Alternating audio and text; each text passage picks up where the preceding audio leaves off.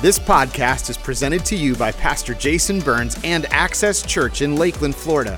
For more information, visit access.tv. Are there any things in your life that if you're just honest, you're just over it? Like, I'm serious. Well, someone's got issues. Um, uh, there's just some stuff that we're over. Can we be honest about this? Like, when the in laws are staying at the house, anybody been over that before? Okay, like, you know what that's like, right?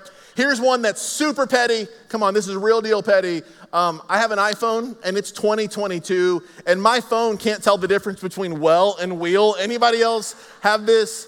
Drives me crazy.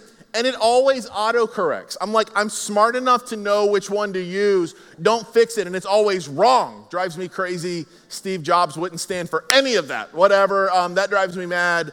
I get driven crazy by all kinds of dumb stuff. Like, here's a funny one um, Halloween's right around the corner, and my boys are getting to the age where costumes aren't cool anymore, and I get it.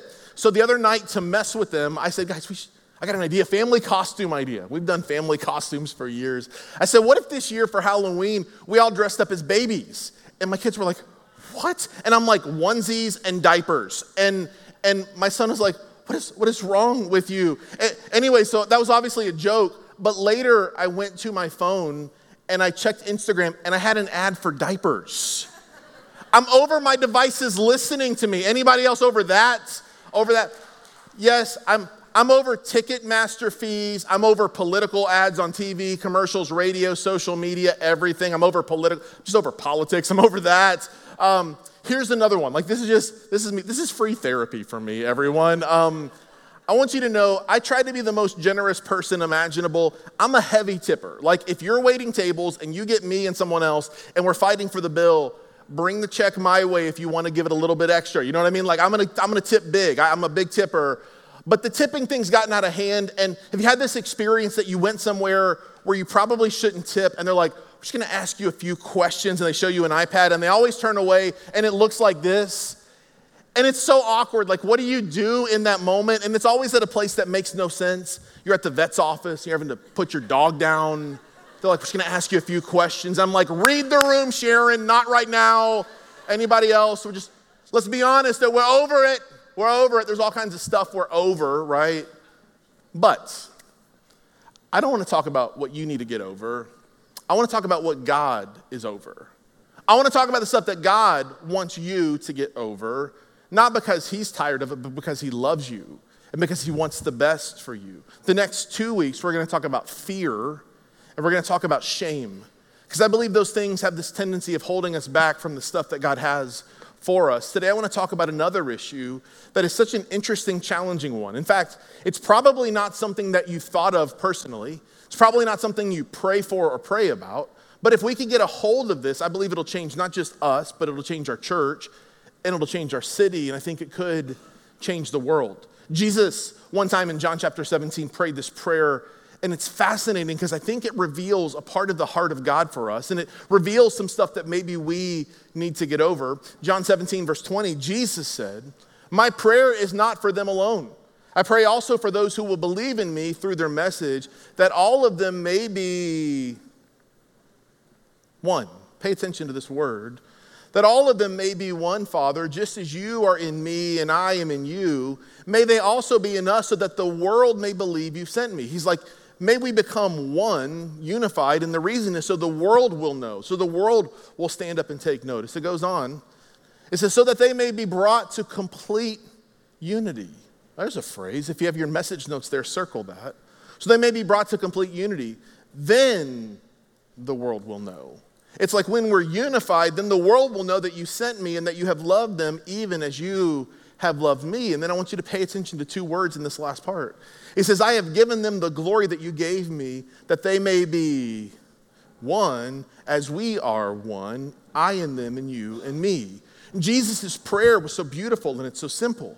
And if you were to audit your prayer life, my guess is it's not something you pray for, but he prays that we would be unified that, that we would be one in heart, one in mission, one in spirit, that we would become one. But if you were to take an audit, let's just let's make it easy. Let's not talk about the course of human history. If you were to audit just the last three years since 2020, would you say the world is unified right now? No. There's wars, there's fighting, there's, there's posturing politically. The world isn't one. Okay, what about our country? We're the United States of America. Would you say that we are united as one as a country? Some of you are laughing. No, we are not. And everything is politicized and polarized. Well, we're not one. Okay, let's make it even smaller, okay? Not, not our church, not Access Church, but the church of America, Christians in America. Would you say Christians in America are unified, that we are one in mission and heart? I wouldn't. And I'm not talking about churches talking negatively about other churches. That's, that's child's play. I'm talking about the big stuff. We, we miss it as a church.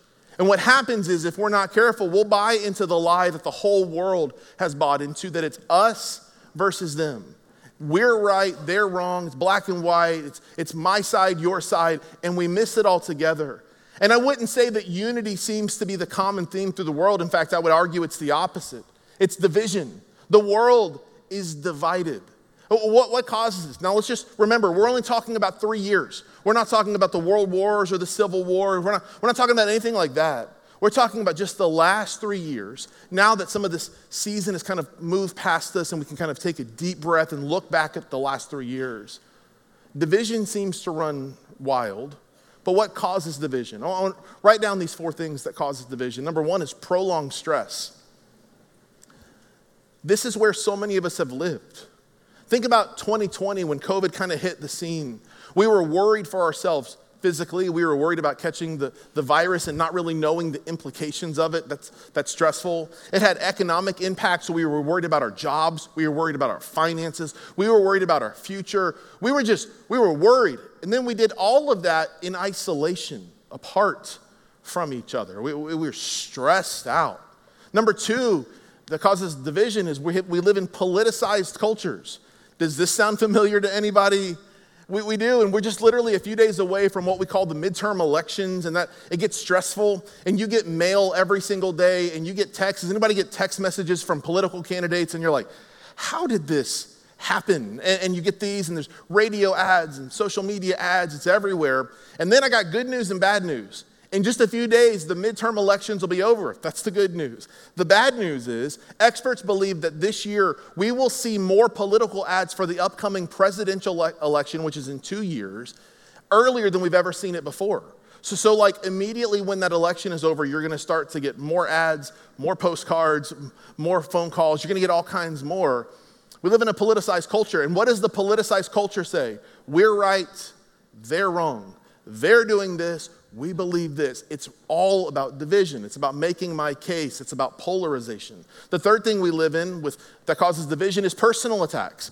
And this is the one that breaks my heart because friends turn on each other because they share a different worldview. Friends turn on each other because maybe didn't vote the same way or think the same way or act the same way. And, and you would think that maybe this is just like how the world tends to live. But if I could just be honest with you, this one really hurt me personally in the year 2020.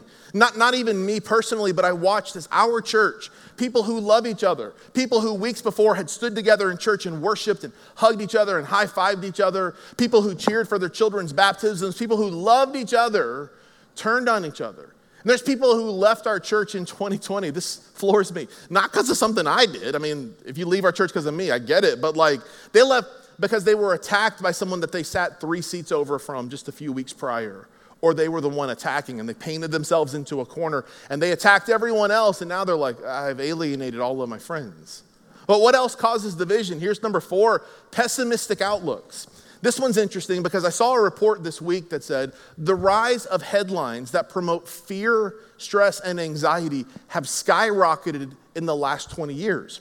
Well, why is this the case? It's because fear sells. And when people are afraid, they'll spend money on news and they'll turn their attention to the news because they want to have some semblance of control. So here's what's happened the fear has shot through the roof. All of a sudden, all the headlines are scary. They're all pessimistic. Rising prices in gas, not rising wages in a way that's able to keep up with the demand for the rising cost. Um, uh, war on the other side of the world fear of a recession right around the corner. Everything is all pessimistic, it's all negative. No positive news gets shared. And it has this way of dividing us even further.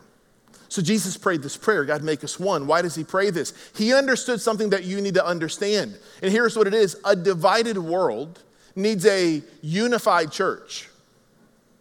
A divided world needs a church to stand up and say, we may see some stuff differently, but at the end of the day, we're all followers of Jesus. Therefore, we're brothers and sisters in Christ. Instead of fighting with each other, we fight for each other. A way to say it is we have a common goal and a common enemy. And because we have the common goal and the common enemy, we begin to work together. Why? Because we're on the same team, going the same direction, trying to follow Jesus the best way we know how. So I want you to get this, and this is so important. I want you to do an audit of the way you pray. Think about the way you pray for just a moment.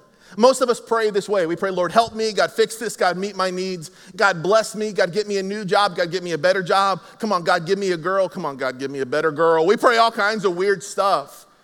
But all of our prayers, if we're just honest, can tend to be me centric, me focused. It's all about me and meeting my needs and keeping me happy. And Jesus said, when you pray, if you're going to be like him, you're starting to pray differently. You're praying for unity, for that we'd be on the same page, that we would be one with each other. So I want to challenge you today to pray like Jesus and to begin every time you pray to pray for unity. Let me give you three reasons. If you have your message notes, write this down. If you don't have your message notes, still write this down. Here's three things we need to pray, reasons we need to pray for unity. Number one, it's because we desperately need each other. We just do. Like, like, think about the creation narrative Genesis 1, 2, and 3. God creates the world, and as He creates, there's a rhythm, there's a cadence to His creation. He creates and He says it's good. He creates and He says it's good. He creates and He says it's good. There's a rhythm to His creation. But then all of a sudden, it's like the drum gets off beat, the, the whole story comes to a screeching halt. God says it's not good. But when does God say it's not good? It's not good for man to be alone. And usually this is taught in regards to marriage, and I believe that that's true, but it's so much bigger and more profound than that. We, we, were not intended to go through this life alone. In my opinion, possibly greater than the pandemic that we walked through with COVID was the endemic of doing that same thing in isolation, separated from each other. We desperately need each other. And so, Paul, who wrote like two thirds of the New Testament, he uses several different beautiful metaphors and analogies for what the church is and what the church should be. He says the church is a family. I love that language. He says that the church is like a brick wall, and each of us are a different brick, which adds different layers of strength and capacity to the wall. Oh, one of the analogies he uses for the church is he says the church is the body of Christ. Think about your physical body for a moment. You've got eyes and kidneys and hearts and lungs and toes. You've got knees and you've got temples and you've got hair and you've got ears. You've got all kinds of parts that make up a body. We are all made up of many parts, and each part has a different function and a different role. Look at Paul's language in Romans chapter 12. He says, Just as our bodies have many parts, and each part has a special function, so it is with Christ's body. We are many parts of one body, and we all belong to each other. Now, this is so important. You, need to understand that the way our bodies were designed to work was it was designed to work in harmony with each other to accomplish all that the body was intended to accomplish. When I was in high school, I was running through my house and it was all the lights were off. It must have been late at night. And I was running through my house and I didn't know, but one of the chairs in my living room had been moved. And as I was running, I clipped it with my foot and I, I heard a little crack in my pinky toe. And of all my toes, I've got 10 toes, it's the smallest of the 10, probably seemingly the least important of the 10. And the toe swelled up real big and got black. And my parents, I don't know why, they didn't take me to a doctor. They, they said, There's, We have a friend who's a podiatrist, she'll look at it for you. And a couple days later, she looked at it and she goes, Well, it's probably broken. And if it is broken, there's no real treatment for it other than to rest it and stay off of it. So I rested it and stayed off of it, which meant because of my smallest, seemingly most insignificant toe, I couldn't run I couldn't play sports. I had a hard time walking around for a few days uh, over something seemingly so small. I have a friend who was preaching up in Tennessee a few weeks ago, and he felt this sharp pain in his side, and he didn't know what was going on. He collapsed under the pain. His appendix, seemingly an insignificant part of the body that doctors don't even necessarily have a full understanding of what its importance is, literally almost exploded. He would have died there if, if they didn't catch this. Such a seemingly insignificant thing has this way of shutting down the whole body. Okay, think about your physical body. What if any part of your body, you pick the part, What if any part of your body started operating at only 50% of its capacity? What would it do to your whole body? It would shut it down. And a lot of people hear this kind of language and they think, oh, great. God just wants me to kind of fall in line and to be the same as everybody else. God just wants me to do what everybody else does. And I want you to hear this if that feels like how you feel. Unity is not uniformity. Like your body has so many parts and each one carries out a different unique function. The toe can't be a kidney, your heart can't be your foot. Your all all your different parts have different functions. Unity is not uniformity. It means our heart and our desires are the same. We care about what God cares about, but we celebrate the fact that God made us different. We celebrate the fact that you've got giftings and talents that are different than mine. I've got giftings and talents that are different than yours. And when we use them in concert with one another, it gives us the capacity to carry out the mission that God has for our church. You are unique and you are needed. We need you. The church needs you. The world needs you. Unity and uniformity are not the same. Number two, why do we pray for unity? Number two, because through it, the world will see God's love. I want you to get this. God's love is on display when our hearts are unified. And in a world that's so divided, when the church is unified, it sends such a beautiful message to the world. Well, one of the hardest things for me ever as a pastor was in 2020. 2020 was just such a weird year. I mean, we had all the political stuff, we had COVID and all of those implications. People were fighting about masks and vaccinations. And then add to that perfect storm of everything that was happening politically and socially, there was all the racial problems that we had as a country. And our country was so tense when, when George Floyd died, that situation hit the fan and exploded in a way that I've never seen in my lifetime. And it was ugly. And as a pastor, we spoke to it. But let me tell you how I spoke to it. Here's what I said As a follower of Jesus, we're not picking sides. It's not Black Lives Matter or Blue Lives Matter. It's not that. It's not black versus white. No, what it is, is we see the imprint of God on every human being who's ever walked this earth, and we choose the third option. It's not my side or your side. It's the third option, which is that we choose the path of honoring one another. And it, it was beautiful. It was beautiful. I would preach that message any Sunday, anywhere in the world. It was a beautiful message, and people blew up over it. People accused me of critical race theorying and being a racist and peddling racist propaganda. And I'm like, you've missed it altogether. The heart of God is that we celebrate the uniqueness in one another. This is a safe place for you to be, regardless of your background, regardless of your color of skin, regardless, regardless of anything. You are safe here. I said shining the spotlight on someone else and celebrating their differences and mourning with them when they mourn doesn't make the spotlight shine any less brightly on you. So let's be people who choose the path of honor. I loved it. And people lost their ever loving minds over it. And it makes me ask this question now that it's not tense, now that we're not worried, now that we're not fighting and picketing right now, now that we can kind of breathe a little easier, it makes me wonder did we miss it? Is honor really the currency in the kingdom of God? And I argue that it is. Look at these two different verses. The book of Romans, Paul says this He says, Accept one another and I love those two words, one another. If you read the New Testament, particularly from like Romans all the way to the end, you'll see that phrase one another over and over and over again. You'll see phrases like love one another, serve one another, care for one another, meet the needs of one another, bless one another, mourn with one another. It's like there is this theme that as followers of Jesus, our responsibility is to one another, one another, that love one another, serve one another. You'll see it over and over, and here he says, accept one another then, just as Christ accepted you. And here's why the reason is to bring praise to God.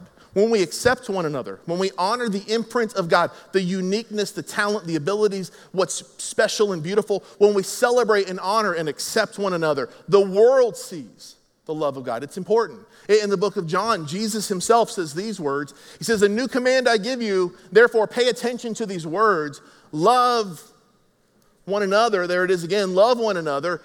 And then he makes it clear because a lot of us read this and we think, oh, well, what does that mean? Like love. Like love's a feeling. How, how do I love other people?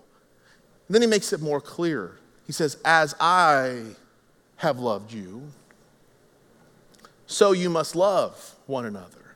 And that takes it from feeling to action. Love moves from being something we just feel, let's get feeling, that's just how I feel in a moment, to being something that has to be demonstrated. He says, You are to love one another as I have loved you. How did Jesus love you? Ready for this? He preemptively laid down his life for you. And what's so funny is the message that a lot of Christians send to the world is not only do I not love you, I won't even lay down my opinions for you.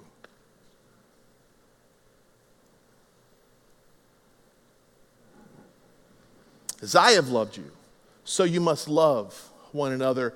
Then I want you to see why. He says, By this, by us loving one another, by this, everyone will know that you are my disciples if you, one more time, love one another. A lot of people hear these kind of verses and they, they dig their heels in even farther. Like, well, you don't know about me, and, and I think this, and they voted this way, and I think this, and they said this. And here's what you need to understand disagreement is unavoidable, but division is a choice. I want you to hear this division is a choice. You can disagree without dishonoring. You can disagree with someone, that's fine. You have differences of opinions. But at the end of the day, dishonor is a choice. Division is a choice. And what if all of us just made this decision to say, no, no, no, we're going to fight for instead of fighting against our brothers and sisters in Christ? Number three, why do we pray for unity? Because we can do infinitely more together. The very first message I ever preached at the little college Bible study that became our church was from Acts chapter 2 and Acts chapter 4. I loved it. Here's what's happening in the stories Jesus has come, born of a virgin, lived a perfect life, died on the cross for the sins of the world, rose again three days later. 40 days pass, and he leaves, and he says to his disciples, I'm leaving, but I'm not leaving you alone. He sends the Holy Spirit, and the church is birthed. And there's this first church, we can read about it in Acts 2 and Acts 4. And I want you to notice something about this church. It says we can do more together, infinitely more together. Look at this in Acts chapter 4. It says, All the believers were what? They were one in heart and mind. Doesn't mean they all thought the exact same, doesn't mean they didn't share differences of opinions, but they were one in heart and mind. No one claimed that any of their possessions was their own, but they shared everything they had.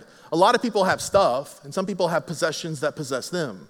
There's some people that have things, but they hold on open handedly. There's other people who hold on tightly, not trusting that God can provide more if they'll be generous with what they have. And it says about these people that they lived open handedly, that they gave freely.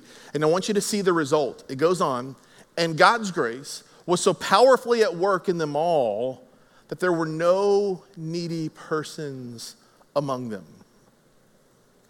How incredible would it be if it was known about Access Church that because of the love and because of the generosity, because they prayed for each other and they met each other's needs. Yeah, people showed up and they had needs, but they didn't leave with needs. They left changed and they left with their needs being met. How incredible would it be if people showed up with needs and the church stepped up and said, No, you need that, I got you. You need that, I'm gonna help you. You need that, I'm there for you. I got your back. How incredible would that be? And beyond this, I think about the church globally, not just our church. But if the church would just do this, think of the impact we can make in the world. There's a lot of scientific studies that show that if American Christians tithed 10%, what God commands us to do, the church, hear me this, not the government, the church could eradicate poverty. The church could end homelessness. The church could end hunger issues in the world. The church could provide clean water to the world. And it's like, what are we doing? In 1961, a wall was built in Berlin, Germany. You've heard of it before, it's the Berlin Wall. Here's a picture of a, a section that still stands kind of in modern day so people can kind of see it and remember history.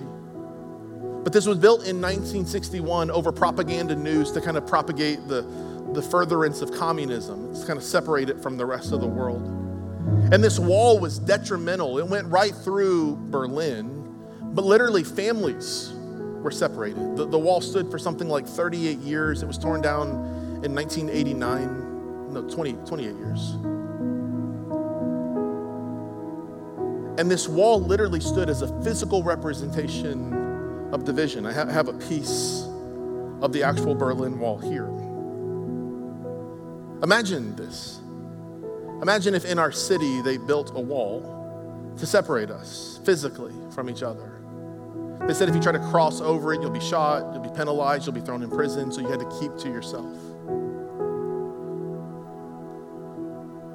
And this wall stood for so long. Imagine being separated from your parents, from your loved ones, from your friends.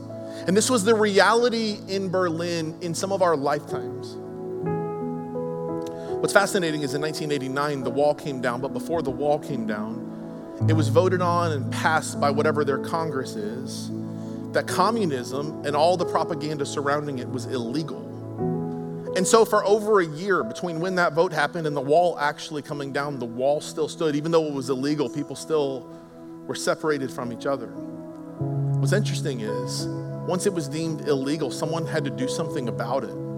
But no one person could tear down a wall that big. It was like 90 something miles wide by almost 12 feet tall, thick, thick concrete. No one person could do this on their own. But some young people wanted to do something about it. I know we have a lot of young people at our church. I want you to hear me say this. You can change the world.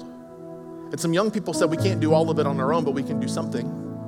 And they got little picks, little axes, and they slowly began to chop away at it. Did they tear the whole thing down? No. But they made a difference. And they started the process of the wall that was keeping people apart. They made a difference. They, they made a start in the whole thing coming down. We can do that. As followers of Jesus, it is our call, it is our command, it is our responsibility to tear down the walls that separate us from each other. How do we do this? Well, when you came in, you should have also been given a little communion cup. If you got that, would you grab it? If you didn't, if you'll raise your hand, we'll have ushers in the back who can bring it to you. Just raise your hand high, we'll bring it to you. How do we do it? I'd like to show you one of the most profound ways we can do this. It's by coming to the table of the Lord. If you need one, if you'll raise your hand, there's guys over here. Perfect. Let me tell you what this means. The night before Jesus was crucified, he gathered with his disciples at a table.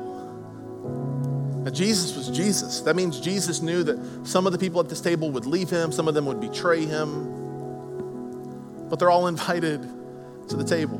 And he said, When you gather in my name, I want you to do something to remember me.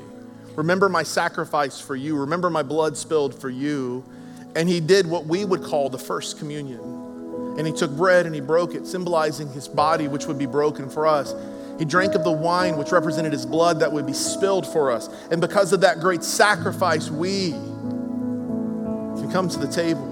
And we can put aside our differences and we can come to the table of one heart and one mind as brothers and sisters in Christ and we can remember what this whole thing is actually about. So, before I do this, and before we take this communion, I, want to give you an opportunity. Paul says that there's an unholy, unrighteous, unworthy way in which to, which is to take communion. And the, the way to do that is to do it, but not to be right with God. So, I'm going to give you a moment. All across this room, would you bow your head and close your eyes with me for just a moment? No one's looking, no one's talking. But if you would say, Jason, I don't know if I'm right with God. Maybe you came today and you're just unsure. Maybe you've wandered away from your relationship with God. Maybe you've never made a decision to start one. But if this is you, you don't have to raise your hand. There's no secret moment here. But if you know in your heart that this is you and you want to make things right with God, it's as simple as praying a prayer. Would you pray something like this? Say, Jesus, today, I make this decision to follow you. I invite you to be the Lord, which means to be in charge of my life. I believe that you're the Son of God, came into this world and died on the cross for me. Because of your great sacrifice, now I believe my life can be made new. So, Jesus, would you forgive my life and make me new? I'll follow you for the rest of my life. It's in your name, Jesus, I pray. Amen. Would you do this? Would you take this communion cup with me? Would you open the top layer? And in you'll find a little wafer, represents the bread. Jesus said, When you break the bread, remember my body broken for you. I want you to listen to me, church. His broken body bought our healing, healing in our physical bodies, healing in our mind. when the stripes were whipped across his back, when the crown of thorns was piercing his head, when the nails pierced his hands and his feet, when a spear was jabbed into his side, his body broken for us, buys you the freedom in your body, healing, peace of mind, freedom from anxiety, freedom from suicidal thoughts.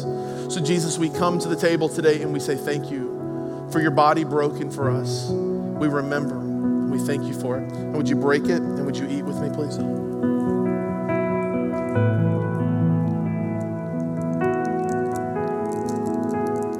Would you open the juice? Jesus said, when you drink the wine, remember my blood spilled for you. When I was a kid, we sang a song that I loved. It says, What can wash away my sins? It's nothing but the blood of Jesus, right? It's his sacrifice on the hill we call Calvary, the blood spilled for us, that paid the price for our sins. It and it alone is the only thing able to save us from our sin. So, Jesus, today we take this, we drink, and we remember your sacrifice for us. Thank you, Lord.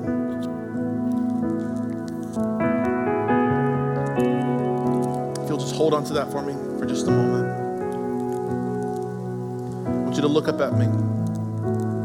A divided world needs a unified church.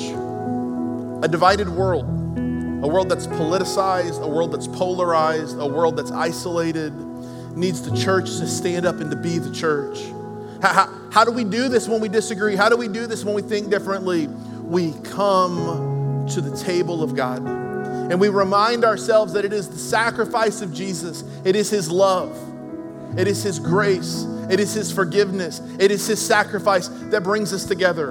And yeah, we can disagree about some stuff. That's called being human. But we can disagree without dishonoring. And we can choose to show the love of God in a world that's so dark